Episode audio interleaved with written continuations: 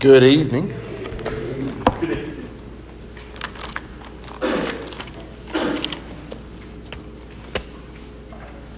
No matter where you search in the Bible, you will not find a step by step instruction on exactly how you are to worship. There's no agenda, no guidebook, nothing that says, first you do this, then you do this, then you do this. Every one of us have had jobs, or maybe still have jobs, that in a sense come with a checklist. You got to do this and then this. Jimmy, I'm thinking about you and your job. I know there are things that you have to do, but until you get this done, you can't do that. And it might be that the second part of the job seems a lot easier, but you still got to get that first part done first. But we know throughout the Bible, we know throughout the Bible that there are instructions on worship and tasks that we do in worship. And one of those tasks is to sing. And so when we think about singing, we think about that being one of the tasks that we are to do, well, then we have to think about what we sing. All of you probably have one of these in front of you right now. So, what I want you to do right now is I want you to take out this book, a song book. If you only have a couple of them, I know we don't use them as much now that we put things on the board, but if we have, if you only have a couple, you can share. It doesn't matter. But I want you to look, first of all, at the cover of this book. Now, the one that I use, I've used it so much, all the gold is off of it. It's solid maroon, so you kind of need one of those uh, sheets of paper to scrape over it. But what does it say on the front of this book? Songs of faith and praise. All right? Now, I would imagine that if you went in any religious institution all the way down this street, the Presbyterian Church, the Methodist Church, the Christian Church, Baptist Church, they're all right down the street, all of them are. You would find something real similar in every book. And in fact, it might be the same book, but it would probably say something real similar to the front. Songs of faith and praise. Now, the Bible gives us a definition of faith. You know what the definition of faith is? Substance of things hoped for, evidence of things not seen. Okay, substance of things hoped for, evidence of things not seen. In, by, in, in, in Christianity, faith is a requirement. All right, faith is a necessity. We sing a song that says faith is the victory, right? But faith is something that you kind of have to have and develop. You're not necessarily born with it, right? But let's talk about this second word, praise. What does it mean to praise? And I'm not necessarily asking a religious question right now. What does it mean to praise? Could be. It doesn't have to be sing, although we sometimes use the word sing your praises. Oh, okay, hold on. Mom? Okay. Give adulation to something. Adulation of something, knowledge of favorite. Did you say something in here? Did I hear something? Uplifting. Uplifting. Okay? One of the things that we, want- we want to do as a teacher is when a kid does something good, you want to praise them. You did really well on that assignment. Well, hopefully that encourages that child. So if I give praise to you for something that you've done, hopefully that would encourage you. So let's think about praise then in the religious sense. How do we use the word praise within the church?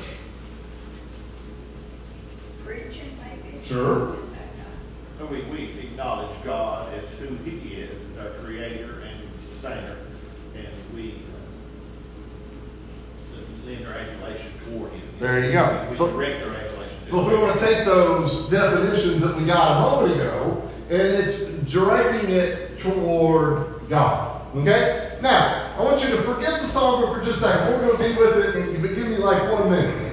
I want you to think about a song that you would hear on the radio. It could be your favorite song you've ever heard. Just any kind of song that you hear on the radio. Now, if you hear a song on the radio, what are these songs going to be about? Could be a variety of things. I mean, yeah, I'm, I'm asking for. Most time though, they're about a girlfriend or boyfriend. love. Yeah, all right. Yeah, there's been a song or two written about girls or boys, right? All right. What else do people sing songs about? Sometimes sadness, like. Sadness, Yeah. Yeah, sadness. Or trains. Trying David Allan Coe song, right? You sing, no, this is your country song anything about trains or mama or any of that kind of stuff. You can have, my point is here, you can have a song about anything. Right. Okay? But songs are written. Now, I want you to open this book up. And you can do this one of two ways. You can either turn to your favorite song up near the front, Ella, or you can just open it up to wherever it turns to. All right? You just pop it open. Now, either way is fine. All right? So, no matter where you open your song book up to, there's a song on one of the two pages or it may overlap. Now, each one of those songs will have a title. You see a title on your song there? Okay. Do what? I said, I, I, thought, I thought you might be on 147. I couldn't. I wouldn't. I, I, I felt like I would make money if I had bet on you turning to that one. Let's put it that way. There's a title on it, right? And then you see some music notes on there, correct? What are those music notes for? Keep everybody tuned. Keep in tune. That's how you're supposed to sing. And all of us know how to read them music notes, right? It's perfect. Just you put a note in front of me and I can do re mi fa all day long, right? Now, below the notes, you'll see words, right? Those are words that we're going to sing.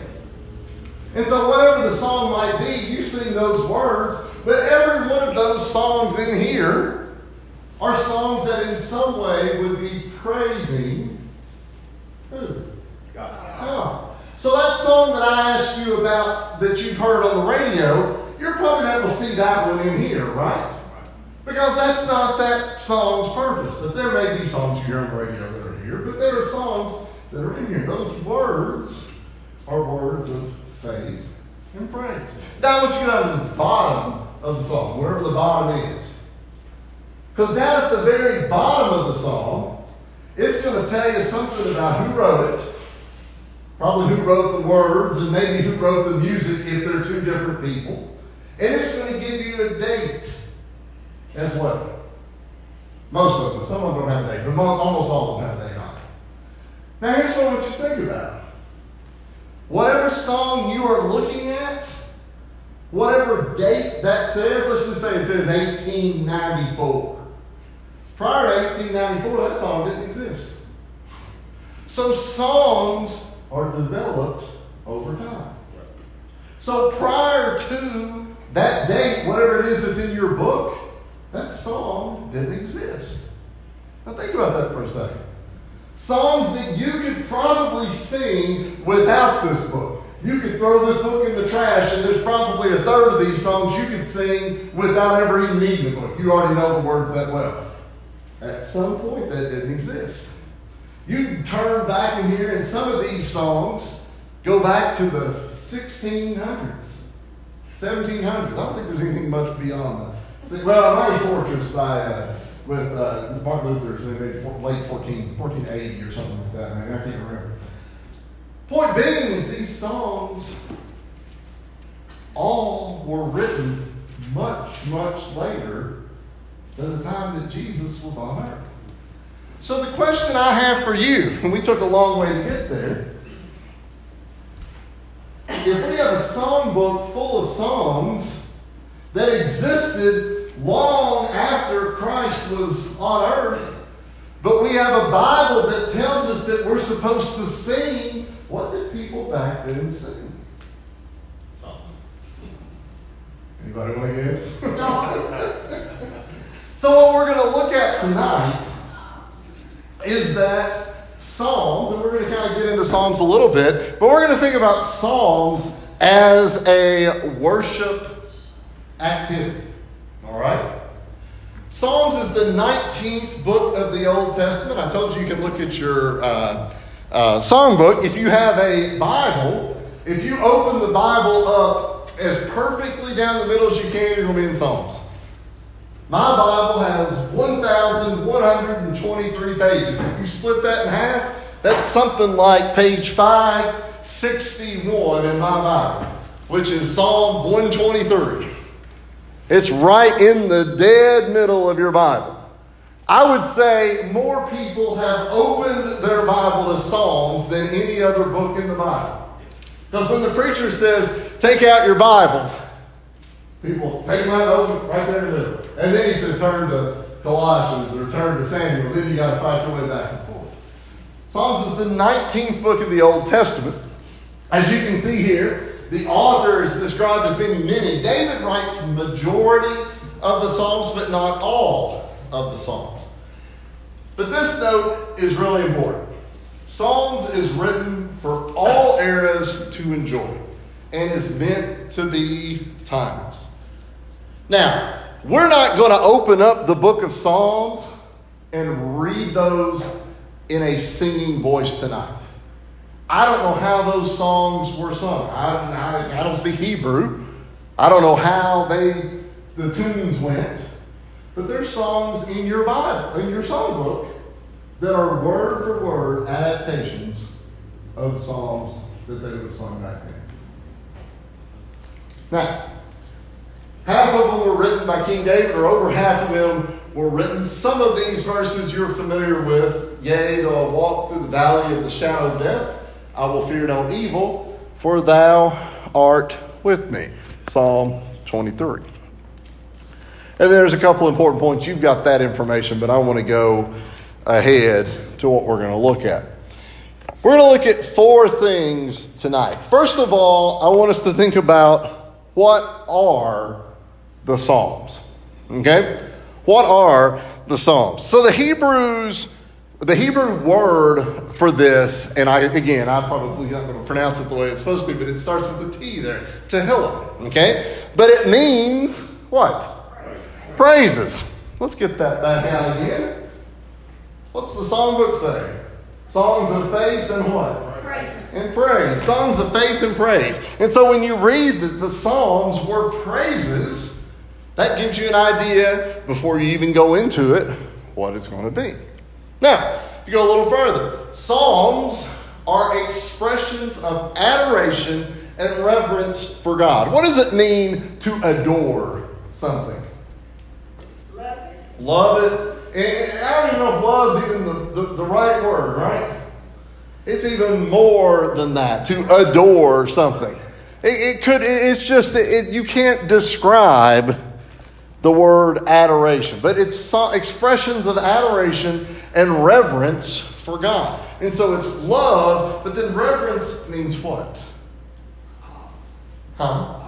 All, okay. If you revere, if you have reverence towards it, you're just, you're just, it, it's almost overwhelming what it is. So you're saying it's love and being sort of overwhelmed by what God is. All right? Psalms are appeals to God to answer prayers. Now, we pray. But we have this notion that prayer is always okay. I gotta do, I gotta do this, right? And then I gotta do this. I, I got, I gotta. But there are prayers that are in Psalms, right? There are prayers that are in Psalms. In Psalms, which I will probably stagger over the two words here, do the same thing. Psalms are songs about most all of man's life experiences. David is the prominent writer in the book of Psalms.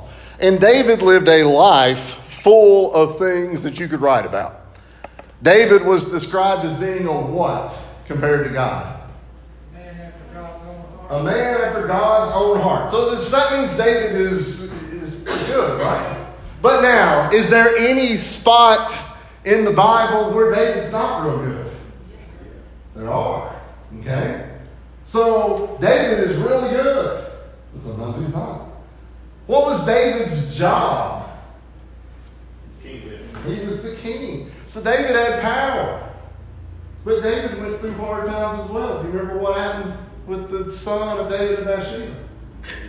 So, the point being here, Psalms are songs about most all of our life experiences. Well, how many of us have had good times? Bad times? Success? Failure? So, it's almost as if the book of Psalms is something that's relatable for us. What do you like best about Psalms? What do you think about it for a second? You may not have been planning for it, but think about it for a second. What do you like best about Psalms? Well, a lot of them are comforting. Sure, they're comforting. Uplifting. They bring joy to you They, they do. and praise God. They Praise God. absolutely, absolutely. Anything else? Any number of reasons why we would perhaps like Psalms. Okay. Well, it's like you said, before theirs, they are relevant to us. It's the one book of the Bible, not the one, but it's, it's the primary book of the Bible you can open up and actually relate to. It's hard to relate to Kings Sure. and Samuel and even into the New, like, it's hard to relate and put yourself there. You can absolutely see yourself in the Psalms. Yeah. And the songs relate to how you live right now. I think And they're written, to me, they're sort of like written to God. Yes. Yes. In in fact, that's, I think that's a note that I make uh, here, in, here in a few moments. It's the only book that's sort of reversed. It's written to God rather than, you know, God inspiring this to be, you know, to, to sent to you. But Mary, I think you're right. I mean, there's a lot of history in the Bible that's sort of like, well, that just happened a long time ago. And there's a lot of stories of, you know, miracles or something like that that's kind of hard to wrap our heads around. But I think that the Psalms is a good example of something that, in a sense, exists and we can relate to it as well. All right. Now, the second thing, let's think about the inspiration of Psalms. And we're going to look at four different verses within the Bible of inspiration of Psalms. I hope it shows up well. But there are four different verses. They're going to pop up here on the right hand side. So if, if I ask you, I would appreciate it if you would, uh, uh, would read for it. But first of all, these are David's last words. And you can find this in 2 Samuel 23, and these are verses 1 through 3. All right? 1 through 3. Um, Jill, do you want to read it? These are, these are pronounceable words, Jill. We will, unlike last week. So, Now these are the last words of David. Thus says David, the son of Jesse, thus says the man raised up on high, the anointed of God of Jacob, and the sweet psalmist of Israel. The Spirit of the Lord spoke by me, and his word was on my tongue. The God of Israel said, The rock of Israel spoke to me, He who rules over men must be just, ruling in the fear of God. So these last couple of things are what David is saying right here. But he says, The Spirit of the Lord spoke by me, and his word was on my tongue. So this is David saying, in a sense, nothing that I said was my own, right? That I was speaking, God was speaking through me. And he says, He who rules over men must be what? Must be just. Ruling in what? So, you know, we'll, we'll get to this in a couple of weeks when we talk about Ecclesiastes, when Solomon sort of finally figures it all out at the end, which I, I, that's probably my favorite verses in the Bible. But you were, you were here Sunday. I've already told you wrong because I said Sunday was my favorite thing. So, but this is David sort of recognizing it at the end as well, right? When he says, "He who rules over men must be just." ruling in the fear of God. This is David, in a sense, recognizing the importance of it. Now, why is this important? Well, Daniel, this is in 2 Samuel. That's not what we're talking about. Who was the primary writer of the Psalms? David. And you can see in the Psalms, David sort of working it out. Struggles that he had, successes that he had, they appear there within those Psalms. Now, Matthew chapter 22, verses 43 through 45. Actually, it's probably better if we add a couple of other verses before that. So I'm going to start with verse 41 and then we'll pick up 43 through 45. This is Matthew 22, verses 41. While the Pharisees were gathered together, Jesus asked them. Now remember, the Pharisees were Jews. Who were the Pharisees within the Jewish faith? They're the strictest sect. We talked about on Sunday how Paul was, he said, he, not only was he a Jew, he was a Pharisee, the strictest of that. And so the Pharisees are gathered together. And in many times in the Bible, we see the Pharisees ask Jesus questions, but this is Jesus asking them a question. Jesus said, What do you think about the Christ? Whose son is he? They said to him, The son of David. And he said to them, This is Jesus talking uh, right here. How then does David in the Spirit call him Lord, saying, The Lord said to my Lord, Sit at my right hand till I make your enemies your footstool. If David calls him Lord, how is he his son? And no one was able to answer him a word, nor from that day on did anyone dare question him anymore. There's probably no group of people that were better equipped to answer tough questions about the scriptures than the Pharisees. But this is the question that is asked. He says, How then does David in the Spirit call him Lord? Jesus is talking in a sense about himself right here. But what he's saying is that Jesus was God's Son. And when it was over, who would sit at the right hand of God? And that's a conflict for the Jewish people because who was the greatest Jewish king? David. And so the Pharisees would have answered that by saying, well, David. But Jesus said, David is calling me Lord. Put the, you can rank David wherever you want on the list, but Jesus would be higher. Amen. And that's unfathomable to these people that knew what kings were. Yes. Kings do not acknowledge other people. Absolutely. Absolutely. Absolutely. Let's go one, for, one further. In Luke chapter 24, verse 44, this is Jesus explaining the scriptures. Do you care to read this one?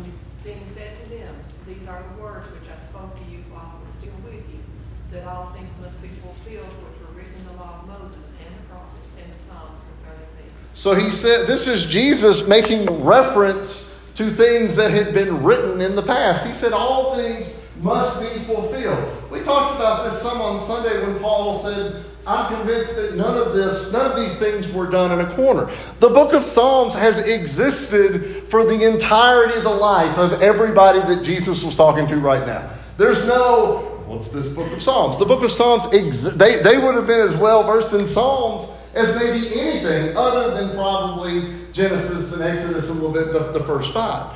And he says, as we can see right there, I spoke to you while I was still with you that all things must be fulfilled which were written in the law. That's the first five books of the, of the Old Testament. That were written in the prophets. That's Isaiah, that's uh, Jeremiah, that's Daniel, that's Ezekiel, and that were written in the Psalms concerning me. Now, that tells me that there are things in the Psalms about Jesus. Interesting, right? That's almost like foreshadowing. You're talking about a character that does not exist, at least in the world at the time.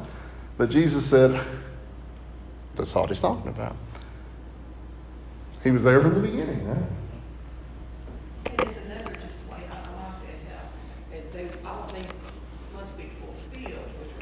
And The Yes. New Testament is the, the way to go. And it seems so many people have so much trouble with taking parts of the Old Testament and, and observing it, and, and it's just so plain. Yes. Just so plain. She used the word fulfilled, so you kind of took my last one, which is fulfillment of scriptures. You can see it in Acts chapter 1, verses 16, and then in verse 20. Mom, do you want to read that one? Men and brethren, this scripture had to be fulfilled, which the Holy Spirit spoke before by the mouth of David concerning Judas, and became a guide to those who arrested Jesus. For it is written in the book of Psalms, Let his dwelling place be then desolate, and let no one live, live in it, and let another So we see a reference here to things that were written. That's the 69th Psalm and the 109th Psalm that you can find that. So not only is Jesus saying, I was referenced in the Psalms, but then he quotes those same references right there. And he says that David was who said this King David, who we just talked about, the primary writer of the Psalms. Okay? So, we can agree then that there is an inspired nature to the Psalms. Okay, let's go to the third one. The third thing is the purpose of Psalms. And we're going to get into some of them here in just a second, but I want to go through just a couple of things, uh, and this kind of gets into what we were going to look at. It doesn't show up perfectly here, I'd go a little smaller. But the Psalms were first used by the Jewish people as a hymnal for temple and synagogue worship. So, this is what your songbook looks like. I don't know what the Jewish temple hymnal looked like. But the Jewish temple hymnal, the people from Old Testament times were singing out of what we would call the book of Psalms. I don't know what they sound like. I have I heard something one time. Uh, there, there was some I can't remember. It was there. It was in Mesopotamia somewhere, but it was a it was rough music notes that they were able to sort of decipher. It's considered the oldest song in the world. It, it's not it, it's not a song. It's like the oldest melody of what I have no idea how they figured that out. There's people a lot smarter than I am in the world. But these songs were sung by the people when they went to the temple. So when we go to church, quote unquote, we'll use that term today, they were doing the same thing then. Yes? I read and I know that it's Puritan too at the time, you know, uh, writing was just, people didn't really, in the fifteen, sixteen hundreds, most of them couldn't read or. Somebody would stand up front and sing a line. Sure. You would sing. Absolutely. And I'm pretty much thinking that's probably. I'd say that's probably the case. A little call and response. You still see that, uh, and especially some like old regular Baptist type churches that still use that same kind of thing, where a person sings. A lot of places in, the, in rural Appalachia. Used by first century Christians. This is a verse that you've probably all heard before. Ephesians chapter 5 verse 19 says, speaking to one another in psalms and hymns and spiritual songs, singing and making melody to your heart to the Lord. Here's the thing when this was written, who wrote Ephesians? When Paul wrote this, this didn't exist. Okay? This didn't exist. But what existed were songs and hymns and spiritual songs. Now, we use that all the time. We always say, well, that, that's why we sing in church. Well, that's fine, but let's break that down just a little bit. Speaking to each other in psalms, in hymns, and in spiritual songs. I think Psalms there is the halfway middle point of what my Bible is. I think hymns are whatever the first century version of what you just turned to a minute ago was. Specific songs written about specific religious things. I just turned to Wonderful is My Redeemer. I don't know that song. But I can read the title and I feel like I know what it's about, right? This is probably a song in praise of Jesus. Let's turn another one here. All right, let's see. Standing on the promises. We probably all know that one. I bet you know that song, don't you? Standing on the promises. What's the promise? Eternal life. So I'm going to stand on that promise. Okay, that's a song that was written in 1886. All right, well, then let's think about spiritual songs. In the very back of your, uh, of your songbook are a bunch of spiritual songs. They're titled spirituals. A lot of these are songs that were sung by slaves when they were working in the American South. They weren't written down, they were just things that people knew. I feel like there were spirituals for people that lived at that time as well. So when Paul says, speaking to each other in, what do we see there? Psalms, hymns, and spiritual songs, he's talking about the same kind of singing that we do today. Because we speak to each other in Psalms. Like we just said, some of these are quoted in our psalm book. We speak to each other in hymns, things that people in 1886 wrote down and said, this was something good that'll make you think about God.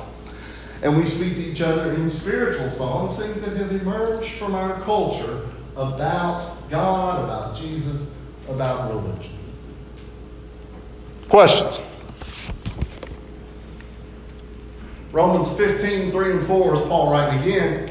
For even Christ did not please himself, but as it is written, the reproaches of those who reproached you fell on me. For whatever things were written before were written for our learning, that we through the patience and comfort of the Scriptures might have hope. You might say, well, Daniel, what, what does that verse mean? Well, not everything in Psalms has to be a la la la la la song, all right? We can read the Psalms for our learning as well. What the 23rd Psalm says, right? The Lord is my shepherd. What? I shall not want. He maketh me lie down in green pastures, right? He anointeth my head with oil. Those verses are there to comfort. The Lord is my shepherd. You know, I, I might need that. My life is veering out of whack. All I don't know what's going on. The Lord is my shepherd. I shall not want. Are there things in Psalms that are written that can be helpful to us? Of course. And the best thing about the book of Psalms is there's about 160 of them, so you can find something that works for just about everything. 150, I'm sorry. Now, here's why we know the book of Psalms is important. There are 283 direct quotations in the New Testament that come from the Old Testament. In your Bible, they're usually written in italics and it's kind of squeezed in. And there'll be a little note that says you can find this in Second Kings or in uh, Micah or whatever it might be. 116 of those are from Psalms, about 40%. Close to half of all the things that New Testament people quoted the Old Testament came from the book of Psalms. It's a lot. Tells us a few things. One, it's important, but two, they read it, they studied it, they knew what they were quoting They were from. very well done. Absolutely. The Jewish people. Of course they were well done. But you say, well, how in the world did people know that? Flip through this songbook tonight. How many of these songs can you sing without a song leader, without uh, playing it over YouTube, without even having the book? Amazing grace. Amazing Grace? Jill, you think you can sing Amazing Grace without the book? You don't have to sing it for us. I don't mean I'm putting you on the putting you on the spot here. But there, there are. There are. How many of you sing church songs when you're mowing? You better get that. I sure hope you're not mowing and reading the book like this. That'd be awful, right? You don't have to because you know the Psalms. The Jewish people knew the Psalms there as well. All right. Let's go one last bit of stuff here for us. We're going to look into Psalms. Yes, sir. To know the Psalms, you don't have to know every word, word for word. No. A lot of times the gist of it, you know, like a, a contemporary song. Sure. She loves you. That's all it really. The Beatles got three singing "She Loves Me." Yeah, yeah, yeah. I mean, that, they said it a hundred times, but that was a good song. Right. Ten million copies. Uh, same thing with God. We can, we can, we can acknowledge our love for God and she loves us with a few verses of. Excuse me. You're exactly right. So we're going to, to finish up here. I want us to look at a handful of verses, and I, I hope you can see them up here. But these are ways that Psalms can elevate our level of worship. Because I think we've spent most of our time tonight sort of talking about worship. First is holiness in worship. What is the root word of holiness? Holy. Very good. What's that? What's that? Something's holy. What does that mean? Don't mean it has holes in it. We're not talking about, you know, shirts that have rotted out. I don't mean that. If something's holy, what does that mean? What pertains to God. Thanks to God. Do we need holiness in worship? Absolutely. Okay. So, well, you know, you, you say that, but can I find that in the Bible? Well, let's look at a couple of verses right here. Jimmy, you want to read that first one? Psalm 29 2, sir? Give unto the Lord the glory due to his name. Worship the Lord in the beauty of holiness. All right, so let's think about that for a second. Give unto the Lord the glory. What did Jimmy say right there? Due to his name. So if we're going to worship in holiness, we're doing that because it is due the Lord, right? There are things that are, you know, I have assignments that my students have, and they say, "When's this due, Mr. Hopkins?" Well, what they're asking is, how long can I wait until I have to do it? But something that's due has to be turned in. The water bill is due, right? The electric bill is due. Well, it sure reads to me that holiness is due in worship. Second, Psalm 96, 7 through 9. Lucy, you want to read that one? Give to the Lord, O families of the people. Give to the Lord glory and strength. Give to the Lord the glory due his name. Bring an offering and come into his courts. or worship the Lord in the beauty of holiness. Tremble before him, all the earth. So we see a second verse, and I'm sorry, it doesn't show up real clear, and I apologize. No, it's, it's, it's my fault. Uh, Will and I, I was getting these things ready yesterday, and I had Will, but looking on the computer, it's easier to see than sometimes it uh, projects up here. But we see a similar type of thing as the first verse right there.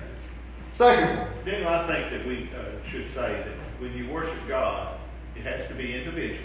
Uh, you can't, you cannot worship God. I cannot worship God for you. You cannot for me.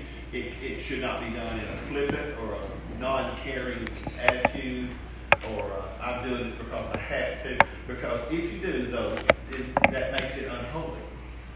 And when it's unholy, it's unacceptable to God. And so I think sometimes we, we can fail that in that regard.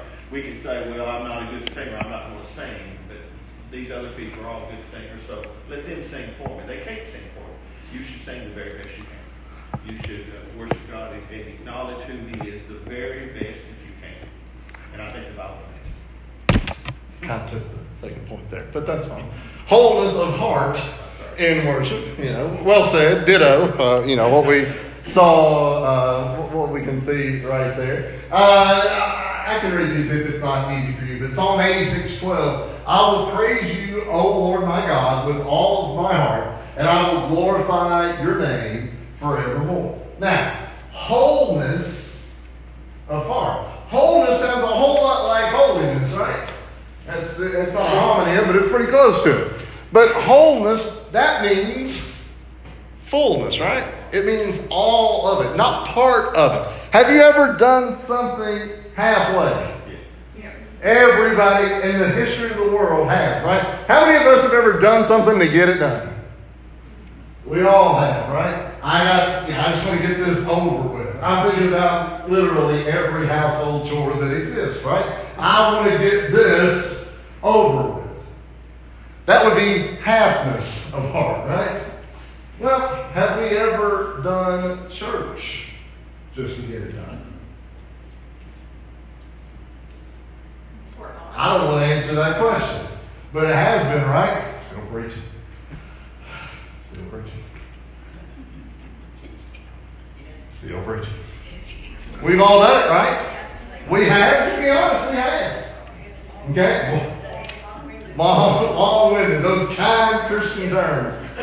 Long-winded. Have a lot to say this morning. You know, that kind of thing. But with all of my heart, and I will glorify your name forevermore. Think about that quote, that verse right there for just a second, because we teach all about heaven. And we say that heaven and hell last for how long? Eternity is a pretty big word. You know, sometimes when I find myself still preaching, you know, I'm hurry, I'm wanting to hurry up and get done. Something to think about. Psalm 111, verse 1 Praise the Lord. I will praise the Lord with my whole heart in the assembly of the upright and in the congregation. I don't know that this entirely means this, but I want to say it. I think we can praise the Lord best when we are in the assembly of the upright in the congregation. I just firmly believe that. I don't believe that you can, uh, let me rephrase that. I absolutely believe that you can praise the Lord by yourself where you are in a bad situation at the hospital, on the top of a mountain, in a boat in the middle of the sea. I believe you can do all of that. But I firmly believe that you can best do it with fellow Christians. I think we see that right there. Thirdly, we got four more. Joyfulness in worship. There's a difference in worshiping and worshiping joyfully, right? Now, all of us can be real honest with this. There are things in our life that we've done that we took no joy in doing, right? That's part of it. But sometimes that creeps into church as well. Psalm 95, verses 1 and 2 says, Oh, come, let us sing to the Lord. Let us shout joyfully to the rock of our salvation. Let us come before his presence with thanksgiving. Let us shout joyfully to him with what? With psalms. Right there. So let us shout joyfully. Guys, I've heard some of y'all saying y'all do shout joyfully. I, I, I agree with that statement, right? What does it mean to shout joyfully? Like yell, like when you're excited. Excited. You are excited. All of us have experienced excitement in our life, right? I told you on Sunday about being really sad about a missed shot. But I've also been really excited at made shots. I can tell you this story real quick, too. This was in about 1998. UK at Mississippi State on a Tuesday night, 9 o'clock game. I'm in high school, so I probably should have been in the bed, but I was not. Dad was in the bed because he got up at 2.30. Mom was in the bed because she got up early and also didn't care, and I'm, I know where Jess was. She wasn't there, all right? Less than a second left, they throw it in. A boy, Eric Daniels catches it, tosses it in real quick, naked. And I had to do this. I couldn't say anything. Because what I wanted to do was shout joyfully, at which point they would have been very, well, they would have been upset with it. And Jess would have looked at me like I was crazy, like she always did anyway. But I wanted to shout joy. I was excited. I, I remember this 23, 25 years ago. I, I remember that really well. When we come to church, when it's time to worship, should there be joyfulness in what we come to? That doesn't mean that I need to do cartwheels down the floor. I don't mean that. All things should be done in decency and order. I get that. But we should be excited in what we're going to hear. What we're going to say, what we're going to do. I thought of that very thing while we were singing the first song. Uh, oh, they tell me at home. Right. I mean, we're shouting joyfully while we I were agree. singing that song, and it, it sounded, it, to me, it sounded really good, and I pray that it sounded good to the Lord. Psalm 100, verses 1 and 2 Make a joyful shout, shout to the Lord, all you lands. Serve the Lord with gladness. Come before his presence with singing. I feel like the Psalms in particular make it a special point to say there's a whole lot of singing that happened in the old, old church. I feel like sometimes the church gets away from that. Is singing important? Well, I think so. I think so, and I think we see it in the Old Testament. Thankfulness. Are we thankful when we come to church? Well, what would we need to be thankful for? That you're able to go. That you're able to go. There are people that can't go that would love to. What else should we come before the church thankful for? To come to worship thankful for? That Jesus Christ died for us. Okay? So we're thankful for the reason that we're coming. Why else should we be thankful? Yes. People that are here with us. I'm thankful to get to see. I live in a place that does not allow me to see you all more than twice a week. I don't we don't run into each other at the store. We don't go maybe to the same store. You live in different places, and I'm thankful to see you when we're here. Psalm 69:30, we quoted it a minute ago. I will praise the name of God with a song and will magnify him with thanksgiving. 92:1 It is good to give thanks to the Lord and to sing praises to your name, O Most High. And the last one, 107, 1 and 2. Oh, give thanks to the Lord, for he is good, for his mercy endures forever. Let the redeemed of the Lord say so, whom he has redeemed, that should be from the hand of the enemy. And the last one is what we should be most thankful for. Mercy of the Lord endures forever. Because if it didn't, what hope would there be for us? Because he has redeemed us from the hand of the enemy. Who's the enemy there? Satan. We mentioned this word a minute ago. We'll get through these next two here and we'll be finished. Reverence in worship. Psalm 5 7. But as for me, I will come into your house in the multitude of your mercy. I fe- in fear of you, I will worship toward your holy temple. That's Psalm 5 7. Now, I see that word fear, and we sometimes think about the word of fear as being scared to death. But is there a fear that we can associate with reverence? Yeah. We can be reverential to somebody. It- it- It's almost like, you know, I, I'm just, I'm in a sense amazed by who you are. I'm almost nervous. You sometimes see this with people when they meet a celebrity or something like that. You know, it's, uh, oh, I, I wish I could have said this or this, but, I, you know. Well, I don't know if we should be in awe of celebrities, but it is pretty cool if you see somebody that you see on TV or in a movie, you're like, hey, there's that, that, that guy, you know, or that girl. That's pretty neat.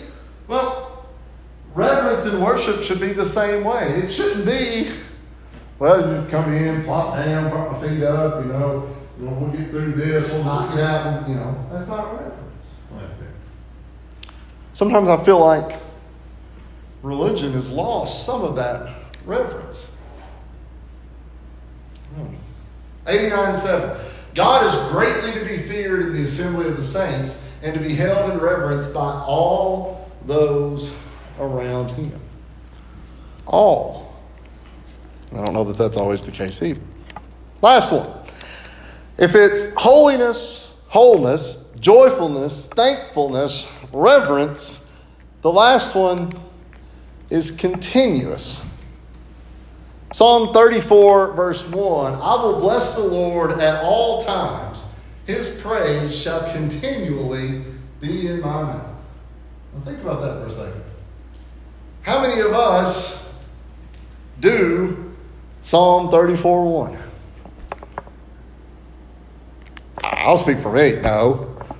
I try. I tr- would try to. I would hope to, but I don't know that I do, right?